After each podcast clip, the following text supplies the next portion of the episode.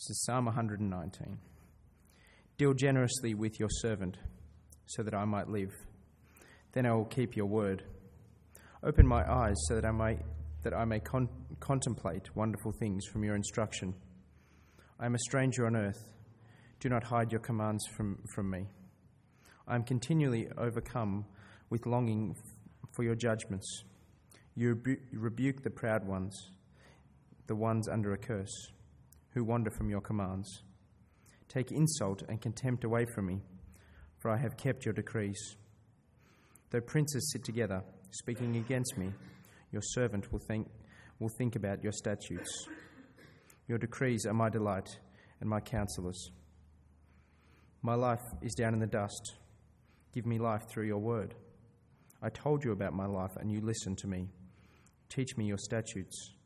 Help me understand the meaning of your precepts, so that I can meditate on your wonders. I am weary from grief. Strengthen me through your word. Keep me from the way of deceit, and graciously give me your instruction. I have chosen the way of truth. I've set your ordinances before me. I cling to your decrees. Lord, do not put me to shame. I pursue the way of your commands, for you broaden my understanding.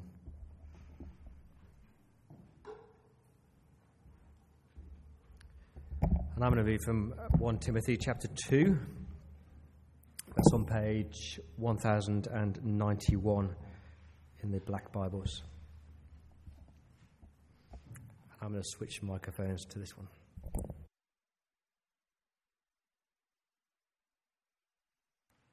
Uh, Father God, as your word is read now and as your word is preached, I pray, Lord, for a miraculous work of your Spirit.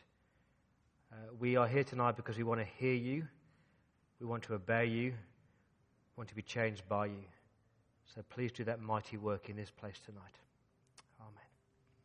Hear the word of the Lord. Uh, first of all, then, I urge that petitions, prayers, intercessions, and thanksgivings be made for everyone for kings and all those in authority, so that we may lead a tranquil and quiet life in all godliness and dignity. This is good, and it pleases God our Saviour, who wants everyone to be saved and to come to a knowledge of the truth. For there's one God and one mediator between God and humanity, Christ Jesus, himself human, who gave himself a ransom for all a testimony at the proper time. Uh, for this, I was appointed a herald, an apostle. I'm telling the truth, I'm not lying. And a teacher of the Gentiles in faith and in truth. Uh, this is the word of the Lord. Let me tell you a story. It's a story of a lifeboat station in the US. So you've got a little town in the US on the coast uh, it's a little town where it's renowned for having sort of ship disasters. Uh, one little town, one little hut, and one little lifeboat. And in this lifeboat station, you've got this, this little handful of volunteers who are devoted to saving lives. And what a privilege. Uh, when there's a, a shipwreck, they have the privilege of rescuing people from drowning. Over time, what happens is this that uh, as more people are saved, uh, they, they, decide to devote their time to the little lifeboat station. And so you've got more and more volunteers giving their time and their talents and their money to this lifeboat station. And then what happens is that as more people come on board at the lifeboat station, as the budget gets bigger, they start to say things like, this hut's a bit decrepit, isn't it? Look at the old walls. Look at the old floor. Let's have a nice new carpet. Let's paint the walls. Let, us build a, a, bigger lifeboat station. And then they say, Our boat, we've got one boat. Let, us have two boats. And so they buy a brand new boat. And then they put in a bar at the lifeboat station. And so on Monday night, Tuesday night, Wednesday night, Thursday night, Friday night, Saturday night, it is full of volunteers enjoying a beer at the bar. And then what happens over time is that they suddenly realize that they've got the logo, they've got the name, a lifeboat station. but they've actually forgotten what they're supposed to be on about. It was a Thursday night when a ship hit the rocks, and they got the call that people needed saving. Do you know what happened? People were standing at the bar drinking. They forgot they're supposed to be saving lives. And a small minority said, Hang on a second, we forgot what we're about. We're supposed to be saving lives. And the majority said, If you want to save lives, start your own lifeboat station. And that's what they did. And so they split. And they formed a new little lifeboat station in a little old hut with a little boat. And you've guessed it over time, that lifeboat station split as well. And today, in one small town, there are eight lifeboat stations. But you know the sad thing? They've got eight lifeboat stations, but most of them have forgotten what they're on about. Oh, they've got the logo, but they've forgotten they're supposed to be saving lives. Now, what is that story really about? It's not just about lifeboats, is it? It's a story about the church, isn't it? In a church, it's very easy to forget what our main priority is. Uh, it is not about having the best vision statement. It is not about having the most comfortable building. It is not about having the best marketing and publicity. It is not about having the best music or the best social life. Why are we here? What's our purpose as a church? To save lost souls? To win the lost? Now, how do you do that? How are you and I, how are Church by the Bridge going to save lost souls? Uh, we need to have the best website. That would be really helpful. We need have the, the best marketing because, you know, the people trying to reach, they, they like all the slick stuff. That, that's really helpful, but not essential.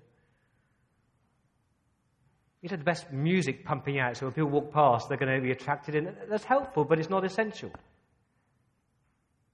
How are we going to win lost souls for Jesus? You know what Paul's answer is? Look at chapter 2, verse 1. First of all, top priority as a matter of urgency, I urge you to do what? It's not programs, is it? It's not slogans, it's not pastoral care. It is prayer. Does that surprise you? As a church, we're supposed to be praying. Top priority is, to, is that we pray. We talk to God. We plead with God. You ever heard of the Great Awakening in America? For many, many years in America, all the churches started to decline. And people said that within a hundred years, the Bible would just be forgotten and nobody would be reading it. And then suddenly there was this revival, and literally thousands of people came to Christ, and the churches were packed again. What happened? Did they have the best websites and the best publicity and the best marketing and the best music? Did they have the mass rallies with a big speaker? I tell you what happened in America. In little churches throughout America, there was people like you and people like me, and we prayed. They prayed. And they prayed for years and years and years for God to save souls. And God answered prayer. Reminds me of a friend of mine in Wimbledon in the UK. His name's Jonathan Fletcher. He's a pastor of a church in London. He's now retired, actually. I knew him in the 90s and in the early 2000s. He was quite old school. He refused to have a mobile phone. He refused to have a computer. He used to handwrite all his sermons.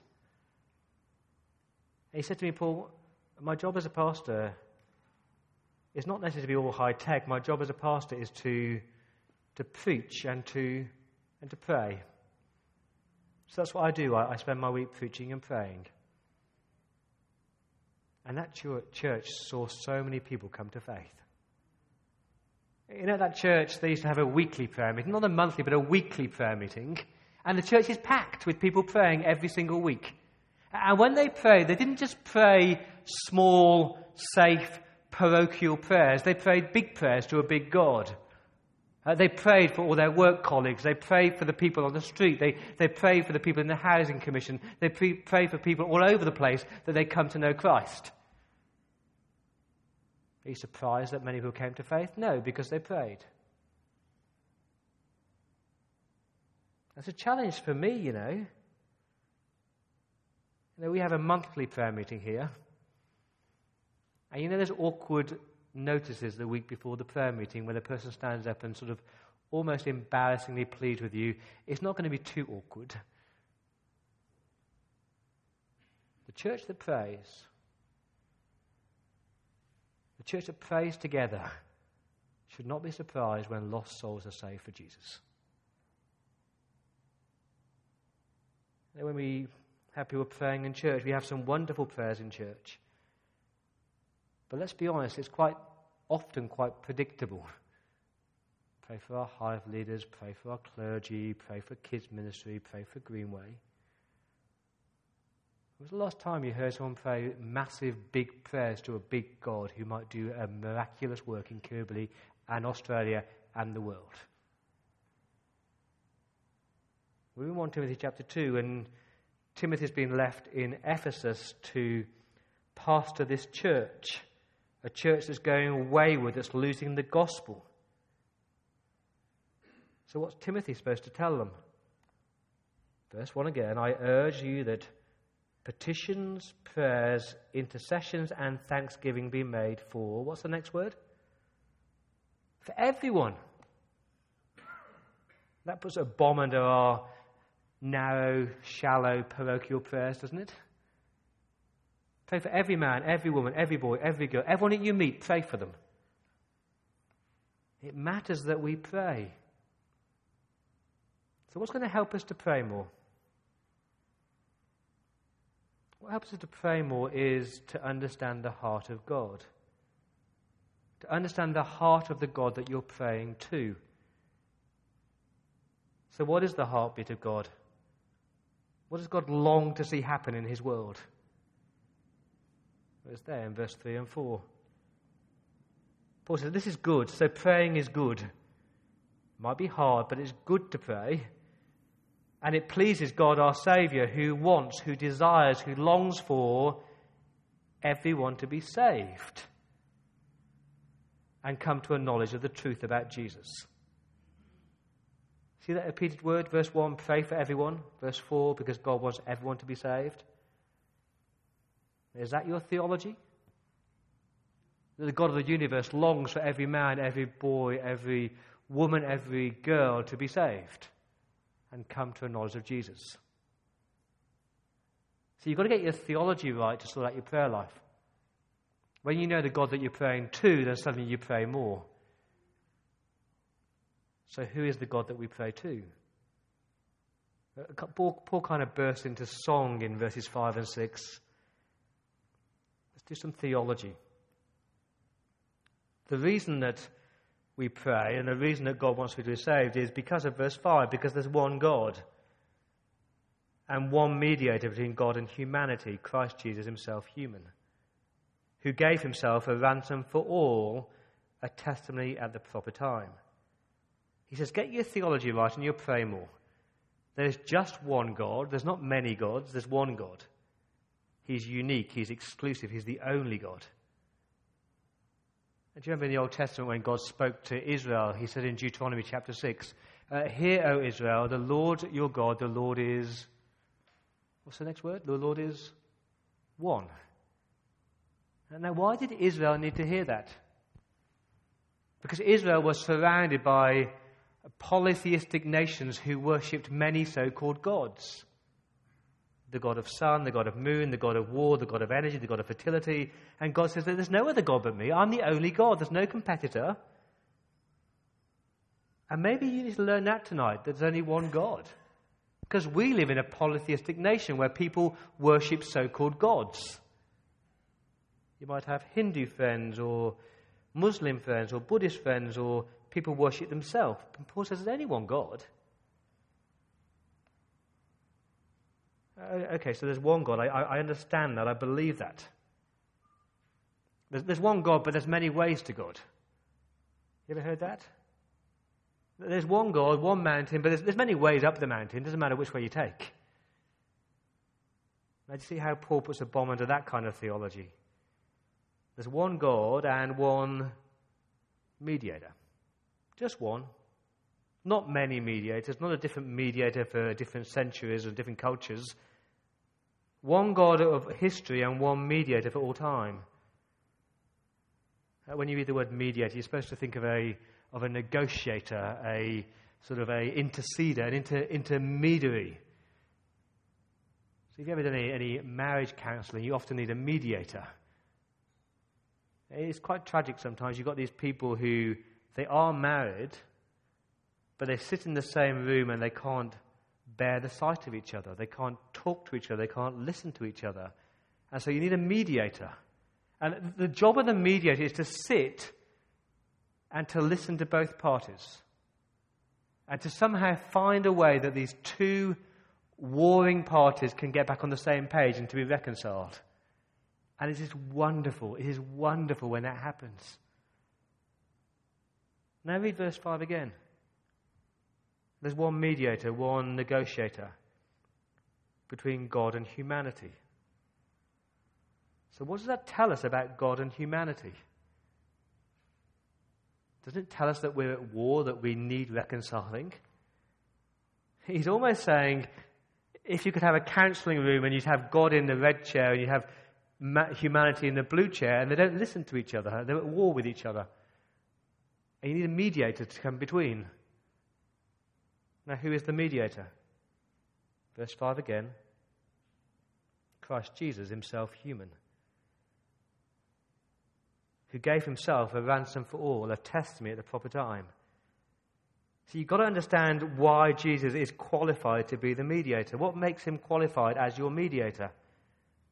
Look again at the Bible, verse 5 himself human. That's extraordinary. The humanity of Jesus is important to your theology. He had to be human. So, so when you're sitting in this room with God and yourself, there's, there's a man in between of you who is fully God and fully man. He gets you, he gets God. That's why he can be the perfect mediator. Uh, he's the man who gave himself. He volunteered himself. He sacrificed himself. He willingly gave himself a, a ransom, a payment, someone who redeems, someone who rescues. Look at the next two words for all. See, pray for all because God wants all to be saved, and Jesus died for all. You may have heard the story about the, uh, the prisoners of war in World War II. There were uh, 300 British prisoners of war in a concentration camp. And their job was to work on the Burmese railways. And so they'd work there during the day, and at night time they'd come back to the camp. And every night they'd hand in their shovels to the guards. This particular night, the, the 300 men came and they handed in their shovels, and the guard counted the shovels. 1, 2, 3, 4, 5, 10, 50, 100, 150, 200, 250, 290, 295, 296, 297, 298, 299. And the guard said, Come forward, who's stolen the shovel? And there was silence among the 300 men. If you do not come forward, you will all die. You will all die, said the guard. And one little man stepped forward and he was clubbed to death. Back in the camp, they were sitting around the room and the guards started to count the shovels again 10, 20, 50, 100, 150, 200, 250, 290, 295. 296, 297, 298, 299, 300. He just miscounted. So, why did that person step forward? He stepped forward because he knew that somebody was going to die or they were all going to die. What a sacrifice. What love. Now read verse 6 again. Jesus gave himself as a ransom for 300 people? No. As a ransom for every man, every woman, every boy, every girl, in every country, in every century, throughout history. Now, I'm not saying that everybody will be saved, but I am saying that the death of Jesus was sufficient for all people to be saved. There's potential there for everybody to be saved. And when you understand that, when you get the heartbeat of God, He wants people to be saved. Jesus died for all people. Then what do we do? What's our job in this? Back to verse 1. We pray for all people. You might say to me, Paul, if God wants people to be saved, then God can save them. Why does He need me to pray? What's the point of me praying? And my answer to that is, I don't know. I don't know why God would choose to listen to our prayers, but He does, doesn't He? It's almost like He's given us this privilege of being involved in bringing people to Christ just through our prayer lives. And so, if you understand the heartbeat of God, you begin to pray for all people. As I hear people's testimonies in this church, time and time again, I hear of people in their life who, have prayed for them for many, many years. I think of Tyson down here. When I baptized you, I met your grandma. And she told me how she prayed for you since the day you were born. My Auntie Betty prayed for me every day. Never got to live to see me come to Christ. But her prayers were answered.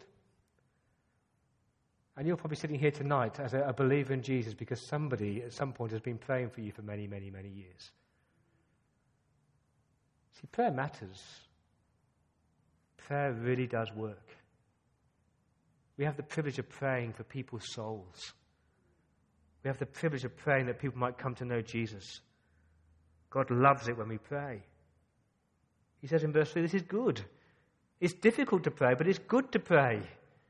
It pleases God when we pray. So, so how do you pray? Well, all kinds of prayers, verse 1 petitions, prayers, intercessions, thanksgiving. Uh, please don't use your brain power trying to analyze what those different words mean. He's just saying different kinds of prayers for different kinds of people. You ask, you plead, you persuade, you give thanks. But, Paul, who should I pray for? We meet so many people, don't we? We meet more people today in a week than people did 100 years ago in a whole, in a whole lifetime. So many people we meet. Who do you pray for? What does the Bible say in verse 1? You pray for everyone. Everyone you meet. Pray for your work colleague. Pray for your sports teammates. Pray for your uni friends. Pray for your mother's group. Pray for your neighbour.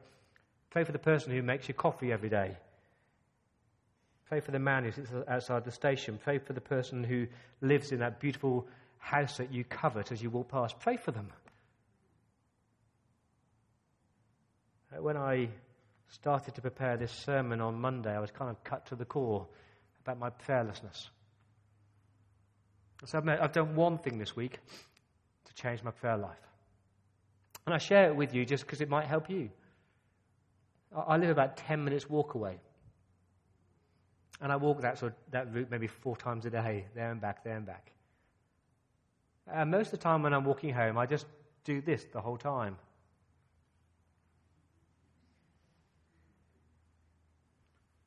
And I'm reading Facebook and I'm checking my emails and I'm texting people and I'm oblivious to all these people around me. And so from Monday last week, this goes in my bag, not my pocket, so I can't be tempted to pull it out. I've been walking and I've just been watching. And I've been praying. As you walk past the person who looks really sad, I, I pray for them. As I walk past a person who's, who's running and sweating, I pray for that person as well. And as I walk past Greenway, I pray for the Greenway people. As I walk for, past the post office, I, I, pray for Paul in the post office. As I walk past uh, Ricky's, I pray for Ricky in Ricky's cafe. And I walk past Ron at, by the station, I pray for him.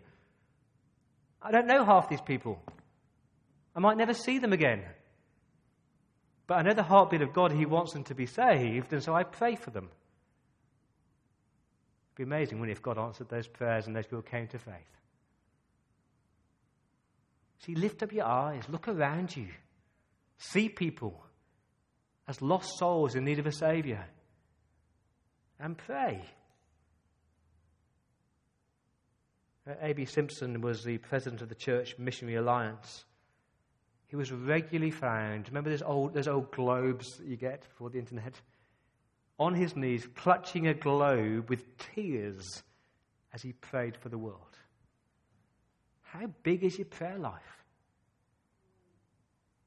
John Piper says, Don't let your prayers be limited to any one group or any kind of person. Enlarge the circumference of your love. So pray for your next door neighbor. Pray for the people of other faiths. Pray for the false teachers in our world. Pray for people that you do life with. Pray for the people who sit next to you all day, every day.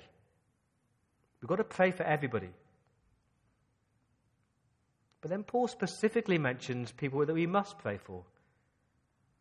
It's there in verse 2, a bit of a bizarre thing. He says, pray for everybody, and then he names people. He says, pray for kings and all those in authority so that we may lead a tranquil and quiet life in all godliness and in dignity. Now, he's not saying in that verse, pray that you might live a quiet, middle class, stress free life. He is saying that we as a church need to pray for our leaders and those in authority over us because they have the authority to make life very comfortable for the Christian or, or dreadful for the Christian. They have the power, if you want, to make it easy for us to live out the Christian life in all godliness and all dignity, or they have the power to make that very, very difficult. And let's praise God that in Australia we still have an amazing government, amazing leaders who allow the church to gather and don't make it too hard for us to lead godly lives, do they? My godlessness is not caused by the authorities. My godlessness is caused by me. But we're called to pray for kings and all in authority. And what, what struck me this week as well is that when Paul wrote this, there wasn't a single Christian king or queen in the whole world. Said, even pray for despotic, murdering Emperor Nero who persecuted Christians. Pray for him. If you know your prayer book, and most of us don't, it says in the prayer book, uh, pray for Christian rulers. And Paul says that's too narrow. Pray for all rulers. And pray for the king of or the rulers in, in Ukraine. Pray for the, the rulers in Nigeria and the, the rulers in Syria at the moment. Pray for them, will you? What are we going to pray for them? Pray that they would might rule with justice and with wisdom. Pray that they might uh, rule with integrity and strength and courage and morality and humility but pray that they might lead the country in a way that, verse 2, the church may lead a, a tranquil and quiet life. We might get on with living as believers. So, again, let me ask you when was the last time that you prayed for Tony Abbott? When was the last time you prayed for Mike Baird? Let's praise God that we have a, a Christian Premier of State. Isn't that extraordinary? He needs our prayers. Pray for him. When was the last time you prayed for Jillian Skinner? Do you even know who she is? Your state member? Jilly Gibson, your local mayor? See, prayer works. Here's what Clement of Rome prayed for the rulers. He said, Grant them, Lord, health, peace, harmony, and stability so that they may give no offense in administering the government you have given them. And please save their souls. Prayer works, you know. Seen the, uh, the film Hotel Rwanda? It's a horrific film, but a wonderful film. It tells the story of the genocide in Rwanda where millions of people were murdered. And the missionaries left, and most Christians left, and the church struggled. So, what did the Christians do who were left in, in Rwanda? You see in the film, what did the Christians do in that film? They prayed. And they prayed specifically for a Christian leader. How did God answer that prayer? Within 10 years, they had a Christian president. First country to sign the purpose driven covenant to try and lead a Christian nation. Remember the picture of the, the Berlin Wall coming down in 1989? I knew exactly where I was when that Berlin Wall came down.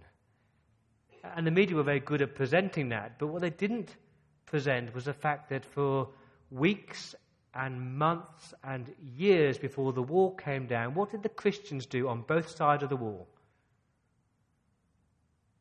What did the Christians did? They prayed.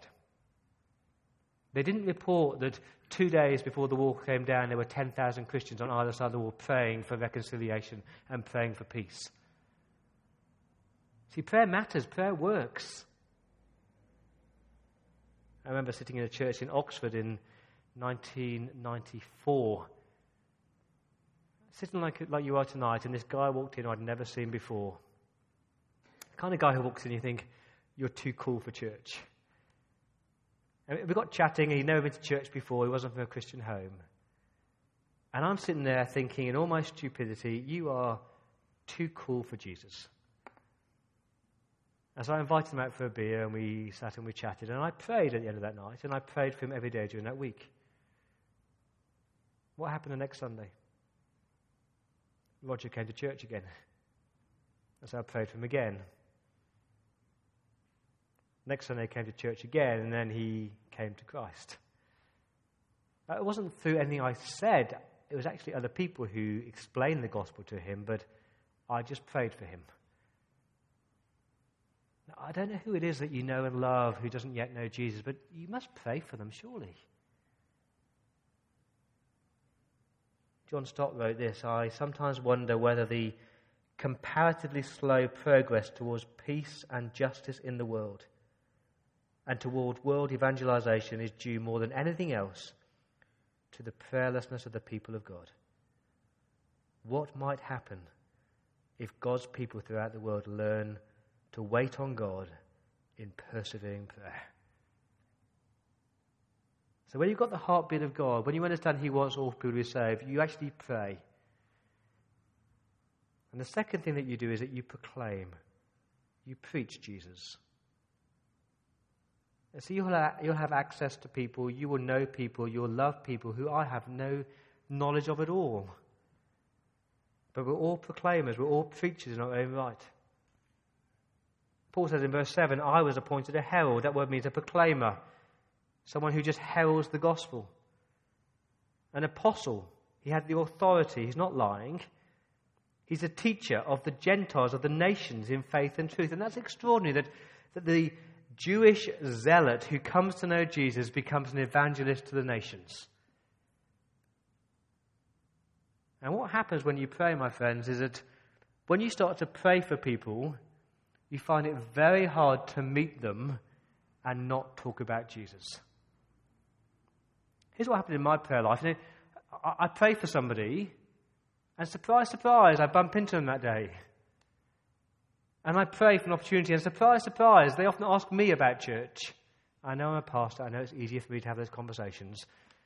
But when you pray for people, you start to have opportunities to talk about Jesus. So let me ask you why is it that we don't pray for people? Either we don't believe there's just one God and just one mediator or we don't believe that God really hears our prayers. And I know there are people here who have been praying for people for 20, 30 years. Can I encourage you to keep praying?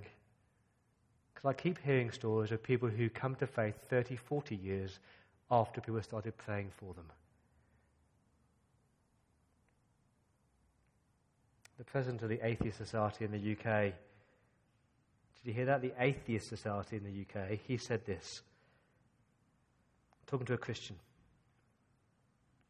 If I believe what you believe, if I believe that Jesus was the only way to bring forgiveness, if I believe that only Jesus could bring freedom from guilt, if I believe that only Jesus could bring peace with God and eternal life, if I believed all that stuff, then I'd be willing to crawl over broken glass to tell other people.